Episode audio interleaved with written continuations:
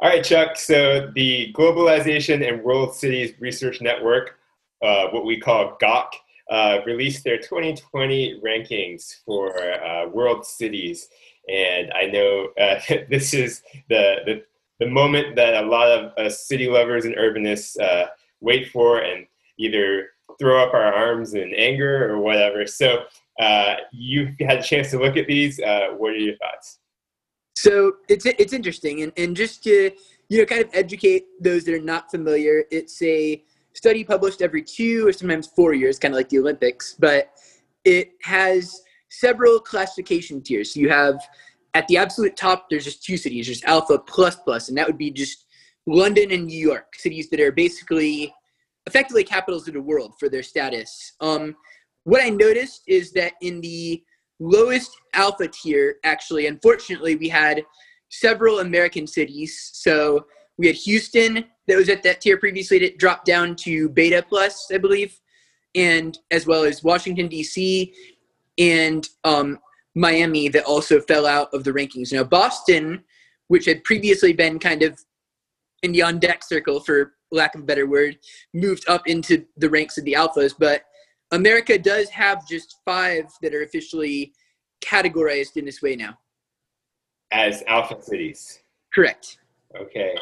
Yeah, I mean, I haven't actually spent much time looking at it. I've got to say, over the years, I've kind of, maybe out of disillusionment or whatever, I don't have as much passion and fervor for these rankings. A lot of people say that it's very sort of British-centric, since these are, this is based in Loughborough University in England. So I don't know. I don't really have too much of a dog in the fight, as you might, as some might say. So I kind of view it as something interesting to keep tabs of, but it doesn't really tell you everything that, if you're one to look under the hood a bit, it doesn't tell you everything you need to know. I don't think they really share a lot about their analysis and methodology, from what I can tell at least, versus a list, for example, like Resonance, that's that they've begun to put out each year, where they really break down each of the categories and explain what factors they look at for each of those categories. And so therefore, even if you don't agree with the overall rankings, it gives you a lot of insight into specific details for each city.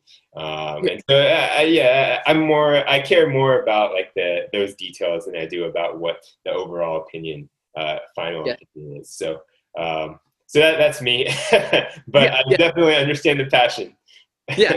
Well, I mean, it makes sense. And, actually, I like that you brought up Resonance. I know that they have their upcoming World Cities Festival. So for any urbanist looking to attend, it's happening from October 22nd to 24th. I think Richard Florida and really a lot of prominent people are going to be present there.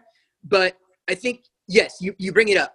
While you may not agree with what Resonance has brought to the table, and I think at this point, what Loughborough has done is still the most cited study, there's very much a transparency with what they have there, whereas, you see some consistency. I mean, I don't think anyone would really argue that London or New York City is like a global capital, but it's kind of difficult to take the list seriously when you see a city like Osaka, for instance, that's a global capital of tech, the second city of Japan, and it's so far down the list, you can't even, I don't even remember what tier it was in.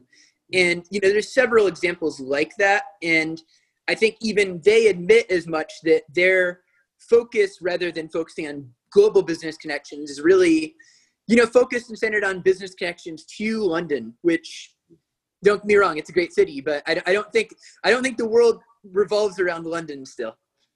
At least not for everyone else in the world, right? Yes. So that's the thing. All of these lists, there's never going to be a perfect list for everyone. And so, like I said, what I care more about is the explanation, the breakdown, and particularly when you can break down into different categories. So that's what I like. That's why I like having these conversations over just following a list. Yeah, absolutely. I mean there's no perfect system, and there's no, you know, what one person considers important or a factor is not necessarily going to be all determinative, right? So, I mean, you know, really you guys as listeners, if you have some ideas about what cities are most prominent and stuff, you know, let us know. And maybe, you know, maybe it differs from these lists, or maybe it's the same, but that dialogue, I think, is where you really come to an understanding. Yeah, definitely. All right. Good talking again, Chuck. Yep, indeed. Have a good week.